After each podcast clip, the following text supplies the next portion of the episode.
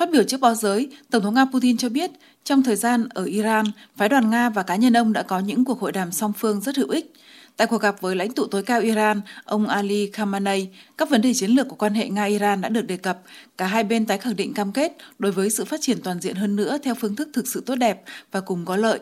bày tỏ sẵn sàng cho quan hệ đối tác mang tính xây dựng trong việc giải quyết các vấn đề cấp bách của khu vực và quốc tế. Tổng thống Putin lưu ý rằng trong cuộc trò chuyện với Tổng thống Iran Raisi đã thảo luận chi tiết về các khía cạnh cụ thể của hợp tác song phương trong lĩnh vực chính trị và kinh tế.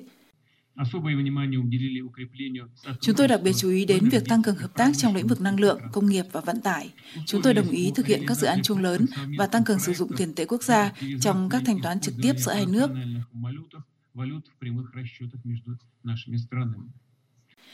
Theo nhà lãnh đạo Nga, đối với tình hình xung quanh kế hoạch hành động toàn diện chung với chương trình hạt nhân Iran, đại diện của hai nước vẫn thường xuyên liên lạc. Nga và Iran coi việc tiếp tục nỗ lực duy trì thỏa thuận hạt nhân và tạo điều kiện để nối lại thực hiện bền vững trên cơ sở nghị quyết số 2231 của Hội đồng Bảo an Liên Hợp Quốc là rất quan trọng.